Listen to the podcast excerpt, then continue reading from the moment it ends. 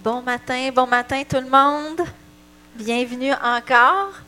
On a été bénis ce matin, on est toujours bénis parce que quand Dieu est là, on est bénis. Hein? Raison?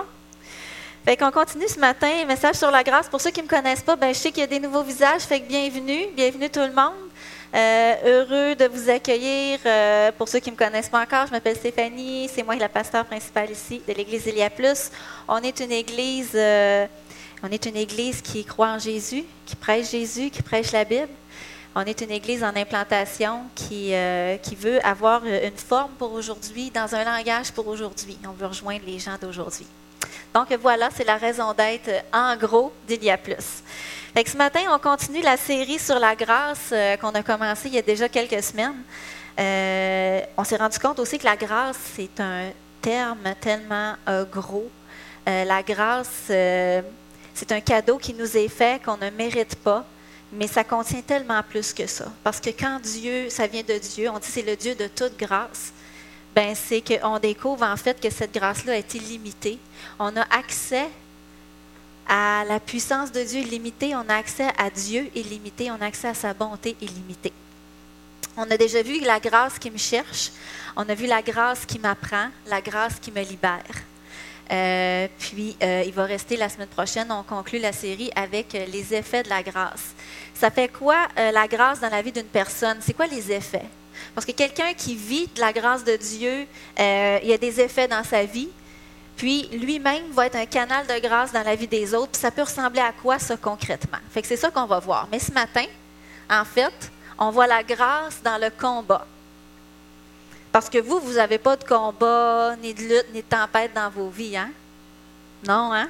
fait que ce matin, c'est ça, on voit la grâce dans le combat.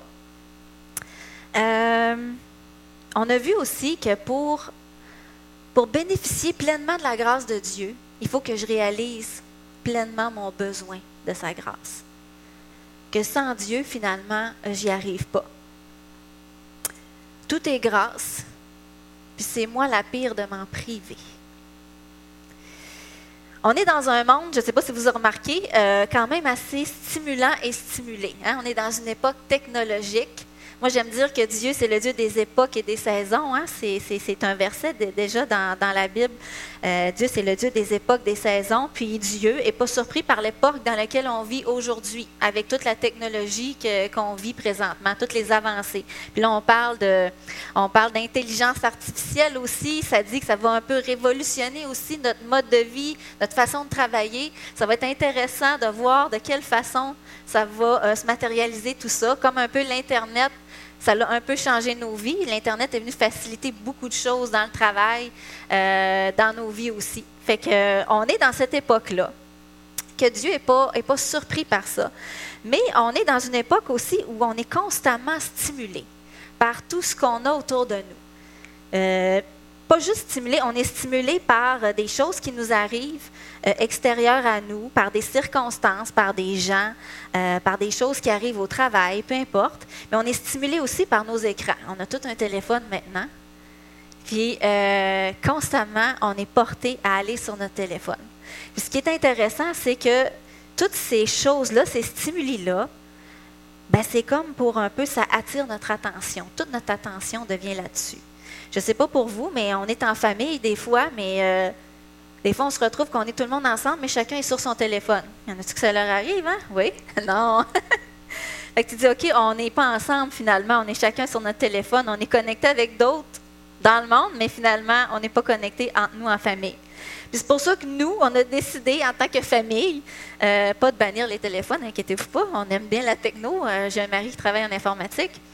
Mais qu'au moins quand on est à table en train de manger, qu'on n'a pas de téléphone. On peut-tu juste être ensemble, connectés ensemble? Puis c'est sûr que c'est un défi parce que moi, nous, on a des jeunes adultes, hein, qui, puis il y en a un qui paye son téléphone. Mais à la maison, c'est comme, on peut-tu juste être ensemble quand on mange? À date, c'est respecté. Donc, mais on voit, il y a comme une lutte quand même qui est là au quotidien, qui veut voler notre attention. On a toutes sortes de distractions. Puis je dirais même que ça devient une lutte constante. Il y a beaucoup de combats dans nos vies. Puis des fois, on va dire, euh, on choisit nos combats. C'est vrai en partie, Parce que plus on vieillit, on prend de la maturité, des fois on se rend compte que bah, ça, vaut-tu vraiment la peine que je mette mon énergie dans ce combat-là? Ou je vais plutôt laisser aller? Ou bien, ben, c'est, des fois, c'est des choses qui nous arrivent, on n'a pas le choix de passer au travers. Fait que c'est en partie vrai, c'est en partie faux.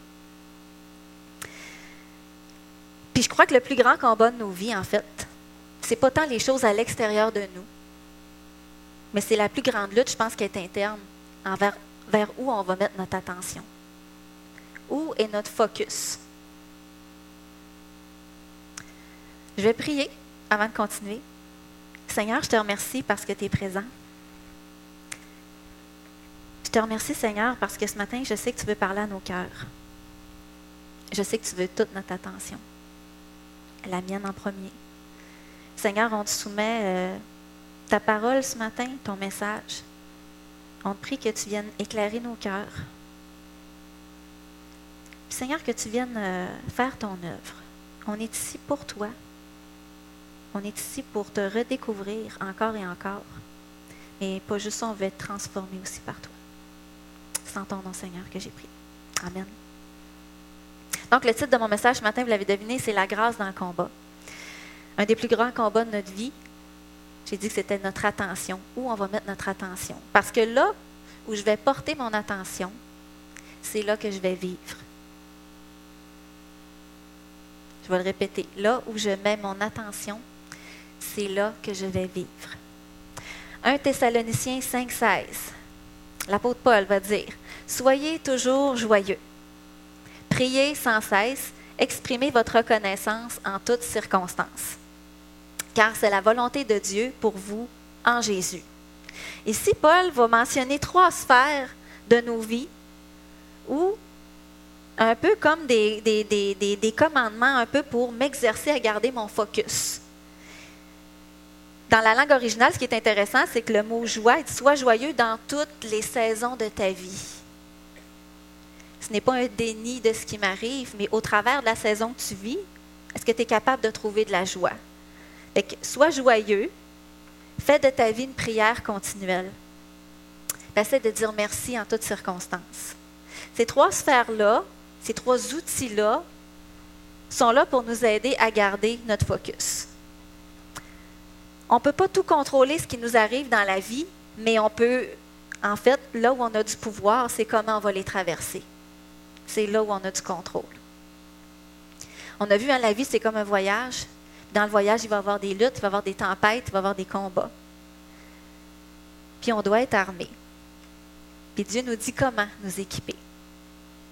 Jacques, chapitre 1, versets 2 à 4.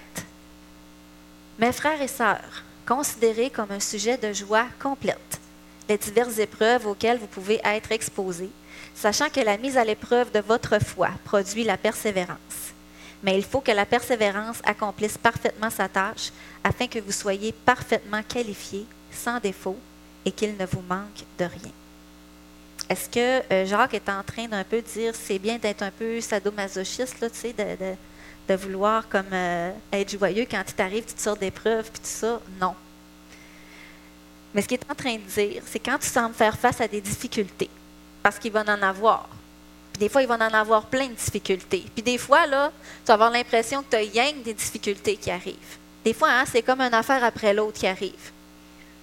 Mais ça, là, voilà comme une opportunité incroyable d'expérimenter plus de joie. Pourquoi? Parce que c'est là que ta foi va être testée. Ta foi va être testée dans les difficultés. Notre foi est testée dans les difficultés.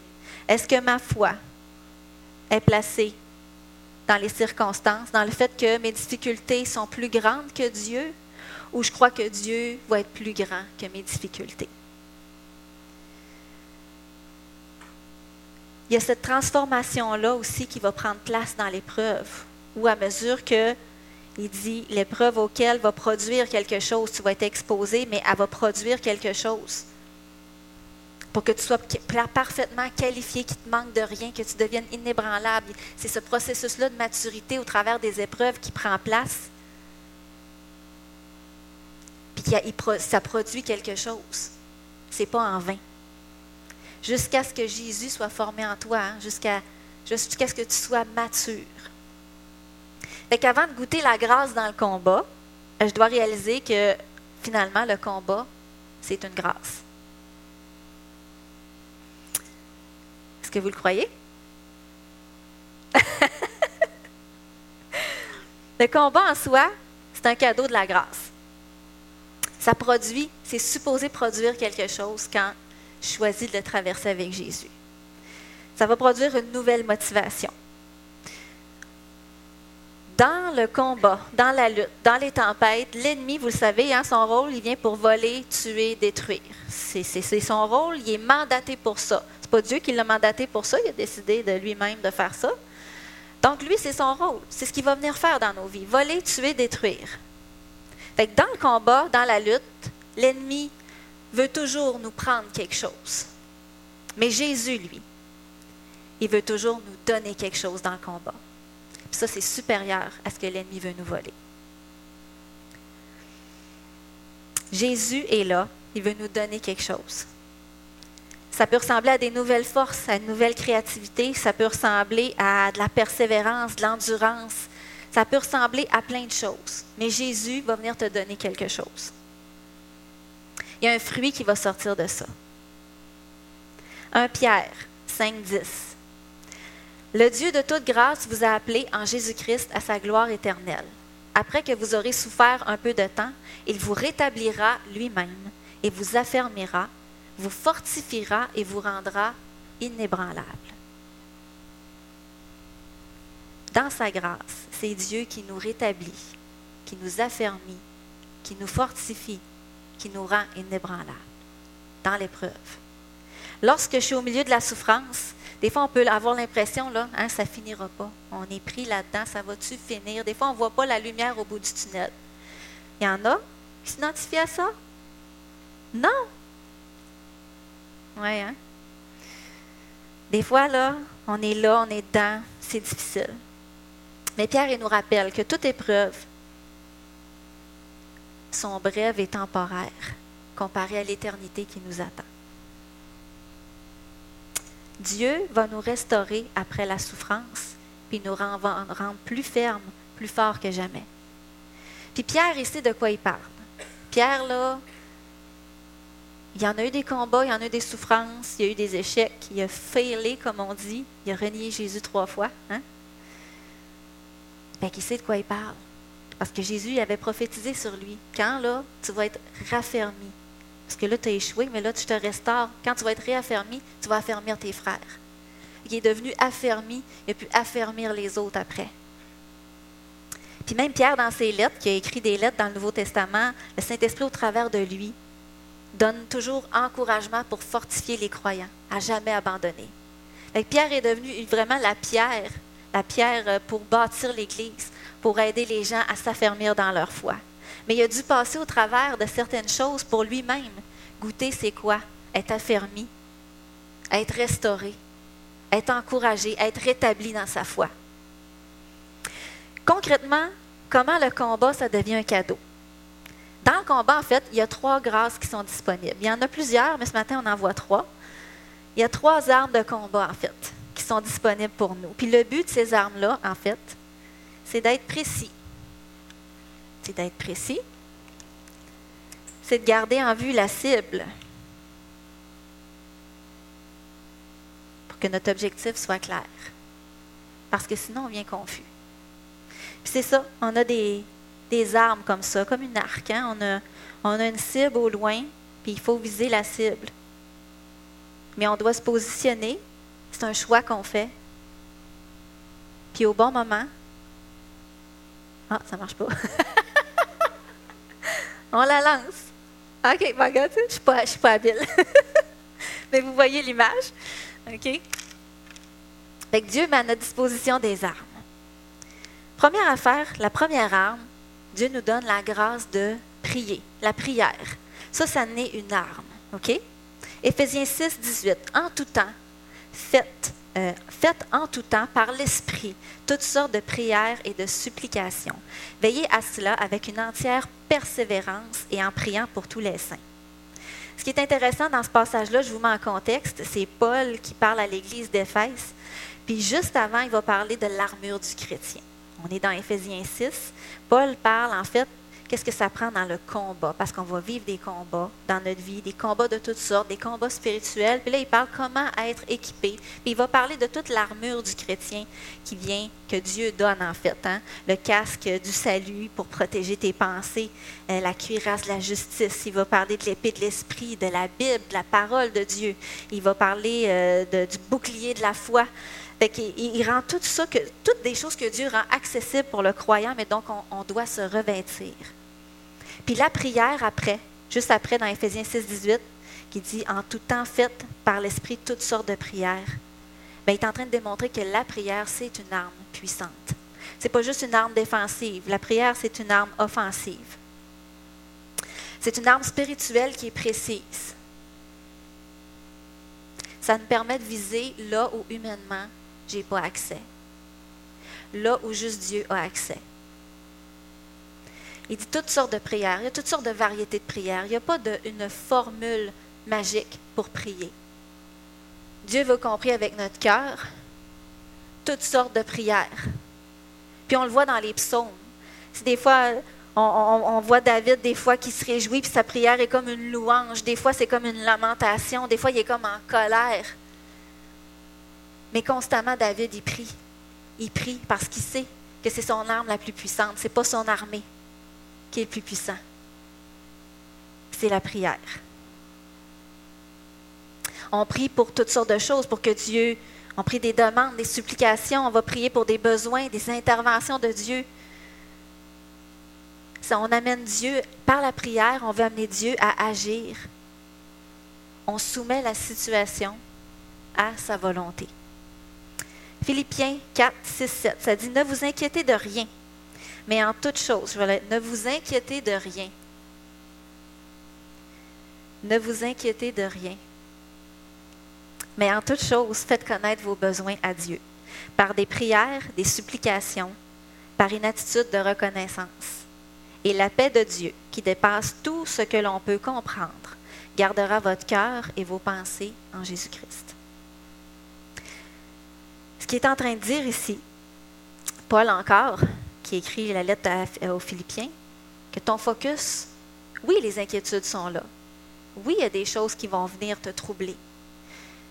Mais ton focus ne doit pas être sur ces choses-là. Amène-les, amène-les-moi. Amène-les. Inquiète-toi pas, passe pas toute ton attention là. Mais ce que tu vis, prends-le, puis apporte-le-moi. Tous les détails, tous tes besoins, toutes tes préoccupations, toutes tes peurs, toutes tes inquiétudes, tous tes désirs, tes rêves brisés, en priant, en nommant, en reconnaissant. Remercier parce que je sais que Dieu va agir. C'est pour ça qu'on fait ça. Parce que tu sais que Dieu va agir. Ça démontre que j'ai besoin de lui quand je prie. Ça démontre que je reconnais sa puissance. Je démontre à Dieu que je préfère que lui agisse au lieu de moi-même. Ça démontre mon humilité. La paix que Dieu va me donner suite à ça, ça va m'aider à garder mon focus. Fait que vous voyez, quand on parlait la semaine passée d'échange, la grâce, c'est comme un échange. Je viens à Dieu comme je suis, puis lui, en échange, me donne qui il est. L'échange de la grâce ici, c'est que Dieu va me donner sa paix en échange de mes inquiétudes puis de ma peur. Parce que là où je vais porter mon attention, c'est là que je vais vivre. Est-ce que je vais vivre dans mes peurs? Ou je vais vivre en Dieu? Deuxième arme, la grâce d'être reconnaissant. La reconnaissance, c'est une arme. C'est pas pour rien que Dieu dit soyez reconnaissant. Dites merci. C'est une arme. C'est pas juste le fait de dire merci, c'est vraiment quelque chose dans notre cœur qui reconnaît. C'est une position de notre cœur qu'on prend envers Dieu, d'être reconnaissant, de, de voir où Dieu est dans ma situation. C'est comme passer de la parole aux actes. C'est par les choix que tu vas faire, ça va montrer, en fait, si tu es reconnaissant à Dieu ou pas. Ça change ma vision, la reconnaissance. Ça change ma perspective, comment je vais voir les choses. Ça m'amène une vision plus élargie. Parce que tout d'un coup, mon focus n'est plus juste sur mon problème, Mais si je me mets à remercier Dieu pour ce que j'ai déjà, lui va élargir ma vision. Il élargit mon focus. Il change ma perspective. En fait, avoir de la gratitude, c'est avoir les yeux de la foi. Parce que mon regard est plus sur euh, ma situation humaine que je ne peux pas changer. Mais mon regard se tourne vers Dieu où ce que lui peut agir puis activer les choses. En fait, la reconnaissance, c'est une déclaration de foi. C'est pas moins que ça. ça démontre à Dieu, je lui fais confiance. Déclaration de foi, quand je suis reconnaissant, ça ne veut pas dire non plus être dans le déni. Dieu n'est pas dans le déni de ce qu'on vit. Si vous, si vous comprenez que la reconnaissance, c'est ça, il faut dire merci, il ne faut pas s'inquiéter de nos choses. Il est en train de dire, ton focus ne doit pas être sur tes inquiétudes. Oui, il y a des inquiétudes. Oui, il y a des combats. Oui, il y a des luttes. Mais tu as besoin de changer ton regard, par exemple. Parce que là, si ton regard reste là, il ne se passera rien. Tu as besoin de tourner ton regard là où moi je peux agir. Éphésiens 5, 20. Remerciez constamment Dieu le Père pour tout, au nom de notre Seigneur Jésus-Christ. Un autre, 1 Thessaloniciens 5, 18. Exprimez votre reconnaissance en toutes circonstances, car c'est la volonté de Dieu pour vous en Jésus-Christ. Toutes circonstances, ça veut dire les bonnes circonstances, les moins bonnes circonstances. Sur ce que j'ai déjà, pas sur ce que j'ai pas. Je m'efforce de voir sur ce que Dieu fait. Seigneur, qu'est-ce que tu es en train de faire dans ma situation? Parce que Dieu agit. C'est pas vrai qu'il agit pas. C'est pas parce que je le vois pas que Dieu n'est pas en train d'agir. Montre-moi tes bontés, Seigneur. Ça dit que ces bontés se renouvellent chaque matin. Et où ta bonté dans ce que je vis, Jésus? Encore là, c'est une décision de foi. Ça active. La foi active Dieu.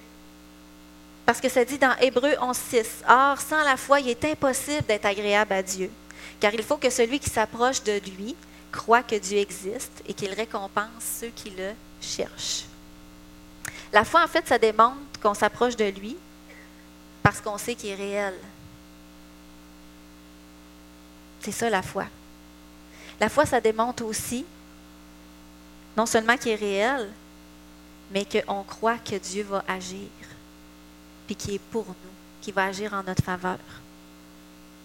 Exprimer ma reconnaissance, encore là, ça change ma vision. Qu'est-ce que Jésus est en train de me donner? Que mon focus n'est pas en train de sur ce que l'ennemi essaie de me voler, mais qu'est-ce que Dieu essaie de me donner dans ce que je suis en train de vivre? J'ai besoin d'une nouvelle vision pour avoir une nouvelle révélation, en fait, de la bonté puis de la fidélité de Dieu dans ma vie, d'une nouvelle interprétation de mes circonstances. Parce que des fois, je vis des trucs, puis inquiétez-vous pas que l'ennemi va venir vous donner un narratif sur ce que vous êtes en train de vivre. Mais ce que l'ennemi me dit, ce n'est pas nécessairement la vérité, fait que j'ai besoin que Dieu vienne me renouveler ma vision de ce que je suis en train de vivre.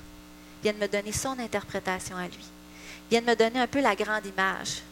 Que ma vie ne se résume pas à ce que je suis en train de vivre présentement. Là, je vois juste un chapitre, mais il y a tout un livre qui est écrit. C'est là que mon focus a besoin d'être. Encore là, il y a un échange, la grâce. La reconnaissance en échange d'une nouvelle vision de ce que je suis en train de vivre. Puis la nouvelle vision que Dieu va me donner, elle va toujours me donner de l'espoir, elle va toujours m'encourager, puis elle va toujours m'amener vers la victoire. Si ce n'est pas ça, c'est que ce n'est pas, une vision que tu as de Dieu. Dieu nous donne des armes, puis j'ai le choix de les prendre ou pas. Dieu nous laisse libres. C'est pour ça que la troisième arme, ben, c'est la grâce de choisir. La grâce de choisir. Je ne peux pas choisir ce qui m'arrive, mais j'ai le choix de choisir comment je vais les vivre. Il y a un dicton qui dit, euh, je me rappelle plus c'est qui qui l'a, dit, mais tu sais, il, y, en a des fois que, qui avancent sur un, un, chemin, qui vont rencontrer des pierres, puis qui vont avoir un obstacle devant eux, puis il y en a d'autres qui vont voir la même chose, mais ils vont avoir une opportunité de construire un pont pour traverser de l'autre côté. La grâce, c'est ça que ça fait. Ça ne nous limite pas aux obstacles, aux luttes, puis aux souffrances. Oups. La grâce, j'ai le pouvoir du choix. Le choix. Puis, si vous avez remarqué dans les, passages que j'ai nommés, c'est tous des, des, impératifs, des genres d'ordre où j'ai le choix puis le pouvoir de le faire ou pas. Il dit soyez toujours joyeux, priez, exprimez, considérez, faites en tout temps, veillez, ne vous inquiétez de rien, faites connaître, remerciez. Parce que là où je vais porter mon attention, c'est là que je vais vivre. Puis là où je vis, ben, c'est souvent là où je fais ma demeure, là où j'habite, avec tout ce qui vient avec. Euh, euh, j'ai deux garçons, pour ceux qui ne savent pas. J'ai deux garçons, jeunes adultes maintenant, 20 ans et, euh, et 18 ans.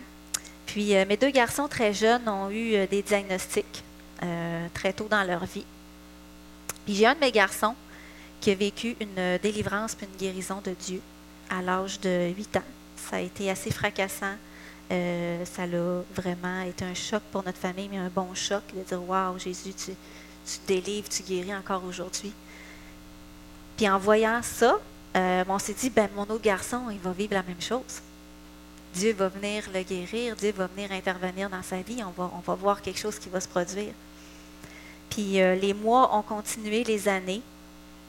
Mon focus était tellement sur comment Dieu va venir le guérir, puis pourquoi il ne guérit pas. Ça m'a amené à tellement mettre mon attention, ma concentration sur mais pourquoi? Pourquoi lui, il n'est pas guéri? Pourquoi Dieu n'intervient pas? Pourquoi il ne fait pas comme l'autre? Puis que ça m'amenait, en fait, je vivais là. Quand je dis que là où est ton attention, c'est là que tu vas vivre, ben je, je vivais dans, ce, dans cet univers-là de pourquoi ça m'a amené la frustration, ça m'a amené d'être amère, ça m'a amené des fois même d'en vouloir à Dieu parce que je ne comprenais pas qu'est-ce qui se passait. Puis à un moment donné, on est dans une rencontre euh, de parents qui ont des enfants à besoins particuliers. Et puis, euh, je me rappelle être dans, la salle. Il y a une dame qui est là, un genre de médecin, mais en même temps, elle qui avait un enfant euh, handicapé, donnant son témoignage. Je n'étais même pas chrétien, c'était une conférence comme ça, mais Dieu utilise pas limité dans la façon qu'il a de nous parler. Hein? Puis cette journée-là, Dieu m'a parlé. Puis j'étais encore dans cet état-là, puis je me rappelle, elle a raconté son histoire, puis évidemment, j'étais touchée, ça me touchait, puis ça venait me chercher.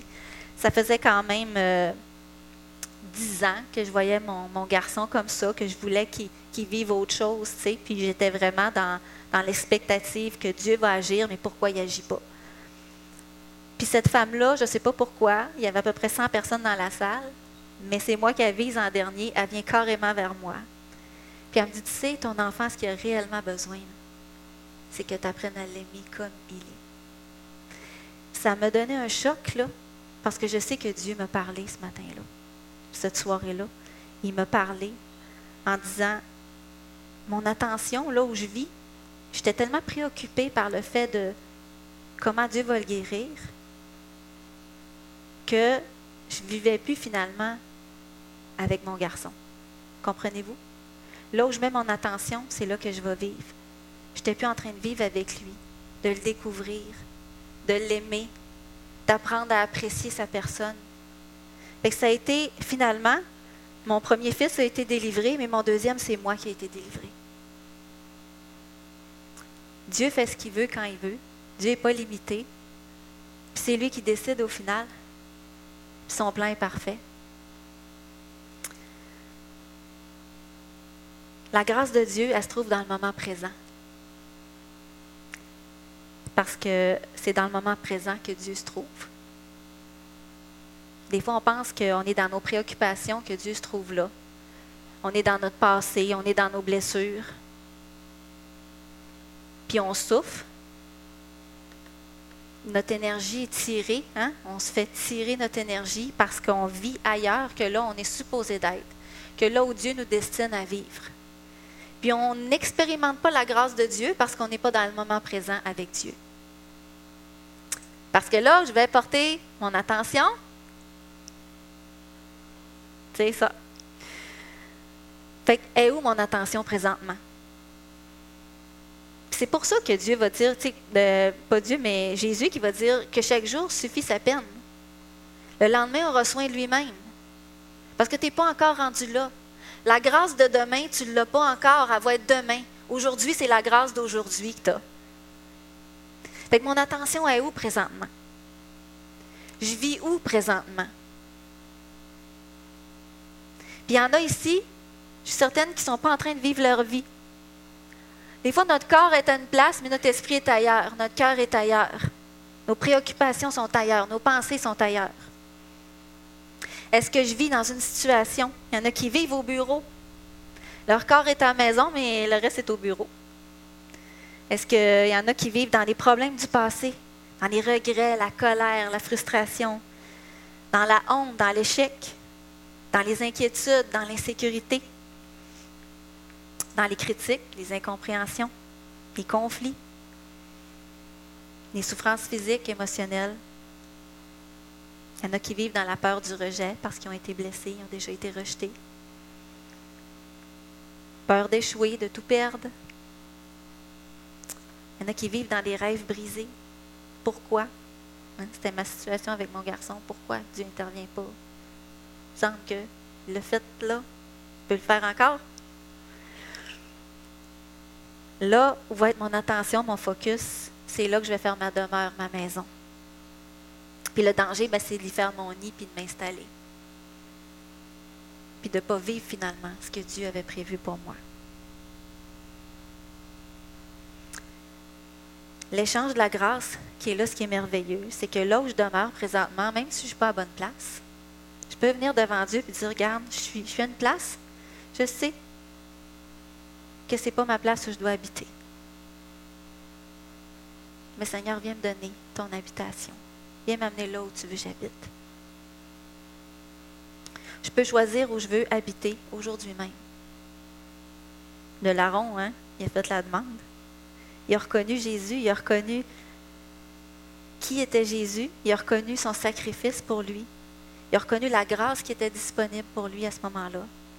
Puis il dit aujourd'hui même, il dit, souviens-toi de moi quand tu vas revenir. Il dit, aujourd'hui même, tu vas être avec moi dans mon paradis. Je suis appelée à vivre le moment présent dans la présence de Dieu, avec la grâce de Dieu. Hein, il y a un verset qui dit dans Psaume 118, 24, C'est aujourd'hui le jour que Dieu a fait, qu'il soit pour nous un sujet de joie et d'allégresse. C'est aujourd'hui que ça se passe. Demain, ce n'est pas encore arrivé, puis hier, c'était hier. 2 Corinthiens, chapitre 12, versets 9 à 10. L'apôtre Paul qui parle. L'apôtre Paul, je vous mets en contexte. Euh, l'apôtre Paul, euh, ça dit qu'il y a une écharpe dans la chair. Ok, Il dit J'ai comme un ange de Satan qui est là pour me, souffleter, me donner des claques. C'est une expression, en fait, vous, vous comprenez, qu'il y a quelque chose qui est là, que Paul porte. Il a prié Dieu trois fois de l'enlever, mais Dieu a dit non, je ne te l'enlève pas ma grâce te suffit, parce que ma puissance, ça s'accomplit dans la faiblesse. C'était quelque chose qui limitait Paul humainement. Puis le texte ne nous dit pas, il y a eu beaucoup d'interprétations, on pense que ah, c'est les yeux de Paul, Paul, finalement, euh, il avait une maladie de yeux, il ne voyait pas bien. Il y en a d'autres exégètes qui vont dire, euh, ben, on pense peut-être que c'était une tentation qu'il avait, qui n'arrivait pas à s'en défaire, qui luttait constamment parce que euh, Paul avait beaucoup de révélations de Dieu, puis c'était une façon pour Dieu de le garder humble, de le garder attaché à lui. Donc, euh, c'est ça un peu le contexte. Fait que je vous lis 2 Corinthiens 12, 9 et 10. C'est Paul, il dit, et il m'a dit, il parle de Dieu. Quand il a prié, il a dit, j'ai prié trois fois, puis il ne l'a pas enlevé. Il m'a dit, ma grâce te suffit, car ma puissance s'accomplit dans la faiblesse. Aussi, je me montrais bien plus volontiers fier de mes faiblesses, afin que la puissance de Christ repose sur moi. C'est pourquoi je me plais dans les faiblesses, dans les insultes, dans les détresses, dans les persécutions, dans les angoisses pour Christ, car quand je suis faible, c'est alors que je suis fort. Que malgré cette écharde-là que Paul avait, il avait compris que sa force, ça allait être en Dieu. Ça n'allait pas être entre ses propres capacités humaines. Puis je crois qu'il y a une raison pourquoi que Dieu a laissé ça un peu flou, c'était quoi l'écharde? Parce qu'on est facile à s'identifier et à dire Ah, ben, lui, c'était ça, c'est pour ça que lui, il se plaît dans les faiblesses. Moi, je ne peux pas y arriver parce que je n'ai pas la même écharde. On en a tous à quelque part des échardes. Je pense que c'est pour ça que Dieu a laissé ce flou. Parce qu'on emporte tous des faiblesses. Il y a des points de nos vies où on n'y arrive juste pas, puis on a besoin de la puissance de Dieu dans notre faiblesse. Des fois, je m'en vais loin. Hein. L'échange de la grâce ici, encore là, c'est que j'arrive avec ma faiblesse, puis Dieu il me donne sa puissance, sa force.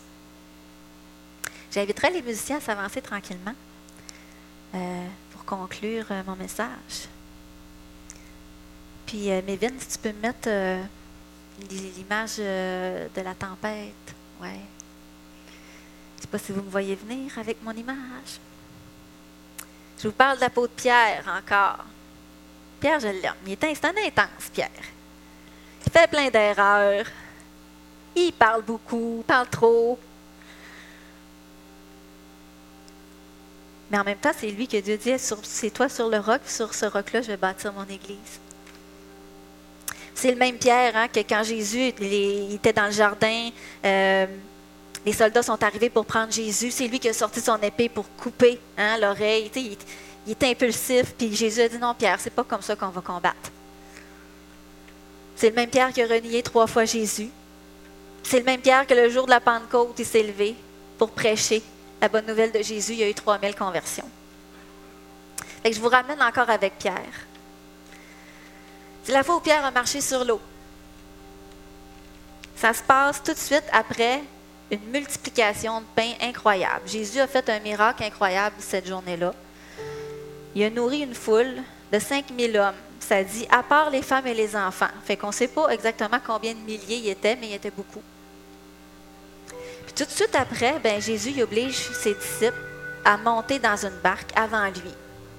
Et là, ça a été une grosse journée. C'est assez. Embarquer dans la barque. Commencez à aller l'autre bord. Moi, je vais aller vous rejoindre plus tard. Ça dit qu'à un moment donné, la barque se trouve déjà au milieu du lac quand Jésus décide d'aller les trouver. Mais Jésus décide d'aller les trouver en marchant sur l'eau. Puis là, plus il approchait de la barque, plus les disciples voyaient Jésus arriver, puis se demandaient, mais c'est qui? Est-ce que c'est un fantôme? Ils se mettent à avoir peur, ils se mettent à crier. Puis à un moment donné, ben, ils reconnaissent que c'est Jésus. Puis Pierre, c'est le seul Pourtant, Jésus Jésus n'a pas dit Hey, venez me trouver, gang, venez me trouver. On va exercer votre foi. Il n'a pas dit ça. C'est Pierre. Hey, Seigneur, si c'est vraiment toi, là, je veux y aller. Ordonne que j'y aille. Jésus connaît Pierre. Il dit Oui, viens. Viens-t'en. Fait Pierre embarque sur l'eau. Fait des pas, ça va bien. Il regarde Jésus, il est content. à un moment donné, ça dit une les vents ont commencé à, monter, à souffler. Une tempête qui s'est mise en marche. Puis Pierre, euh, je veux juste vous rappeler que c'était pas euh, c'était pas un faible dans le sens que des tempêtes, il y en avait vu d'autres. Son métier, c'était pêcheur. Il a passé sa vie sur des bateaux. Fait que pour que Pierre ait peur, pour que les disciples commencent à avoir peur, c'est parce que ça devait souffler ça a commencé à souffler, puis Pierre, ça dit qu'il a commencé à prendre peur. Tout de suite, il a commencé à s'enfoncer. Tout de suite, son regard, dès que son regard s'est détourné de Jésus, il a commencé à regarder la tempête, dès que Jésus a perdu son attention, Pierre a commencé à s'enfoncer. Puis il a crié à Jésus, sauve-moi. Sauve-moi. Jésus l'a sauvé. Dès que le doute, la peur ont rempli son cœur, c'est le moment où son attention s'est détournée.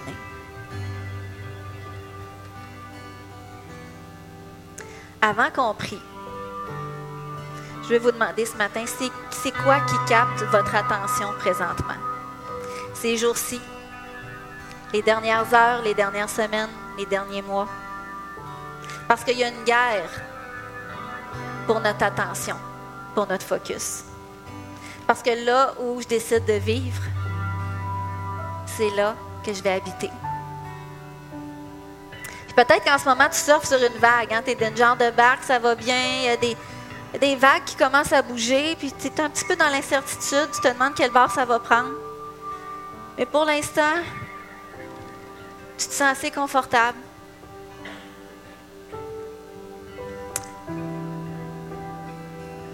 Il y en a d'autres il y en a d'autres ici, ben, ils, ont comme, ils, ont, demandé à Jésus, Seigneur, je veux, je, veux, je veux bouger pour toi, je veux, je veux agir pour toi. Montre-moi où tu me veux. Puis tu as commencé à marcher avec Jésus, mais, mais la tempête a commencé dans ta vie. Il y a des luttes qui ont commencé à prendre place. C'est jamais un hasard, hein? La minute qu'on marche vers Jésus, qu'il y a la tempête qui se lève.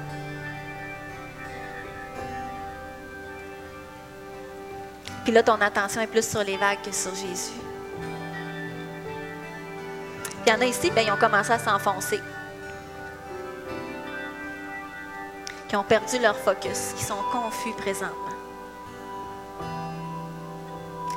On ne sera pas épargné par les combats, par les tempêtes. J'aimerais ça vous le dire, mais je ne serais pas correct de vous dire ça. Je ne serais même pas biblique de vous dire ça. Parce que les tempêtes vont continuer de venir, les luttes vont continuer de venir mais avec la grâce de Dieu. Dieu va toujours préparer un moyen d'être victorieux, puis de nous en sortir. Nous ne sommes pas seuls, vous n'êtes pas seuls. Pierre n'était pas seul dans la tempête. C'est juste que son attention a bifurqué. Dans 1 Corinthiens 10, 13, je ne l'ai pas mis, mais ça dit toutes les tentations que vous avez rencontrées, toutes les luttes. Il était normal pour des hommes et des femmes. Dieu est fidèle et il ne permettra pas que vous soyez tentés au-delà de vos forces. Quand vous serez tentés, Dieu vous donnera la force de le supporter et le moyen d'en sortir. Je veux juste vous dire ce matin que les épreuves auxquelles vous faites face présentement, les luttes, ne sont pas une erreur.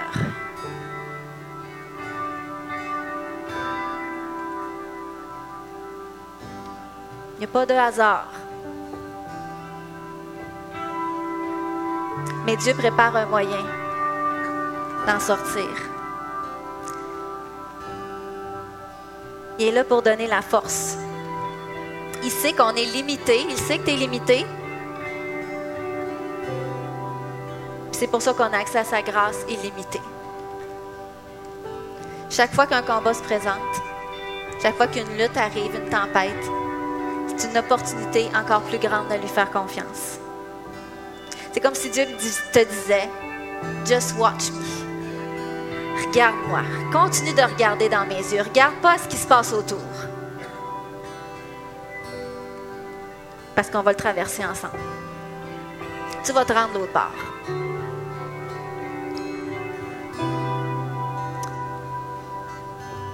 Il y a une lutte pour notre attention. Parce que notre vie, c'est beaucoup plus que notre vie ici. Notre vie, c'est l'éternité. C'est là que Dieu va amener notre focus.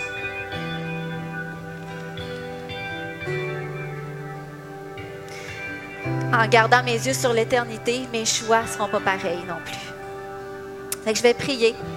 On va chanter après Amour extravagant. Ce qui est extraordinaire avec Dieu, c'est que peut-être que moi, je lutte pour mon attention. Mais Jésus nous a déjà donné son attention. Je n'ai pas à lutter pour avoir l'attention de Dieu. Dieu a déjà son attention sur vous. Avant même qu'on croit en lui puis qu'on l'aime, Dieu croyait déjà en nous puis nous aimait. Puis on avait déjà toute son attention. Puis on l'a encore aujourd'hui. Amen. Je vais prier. Si vous voulez vous lever.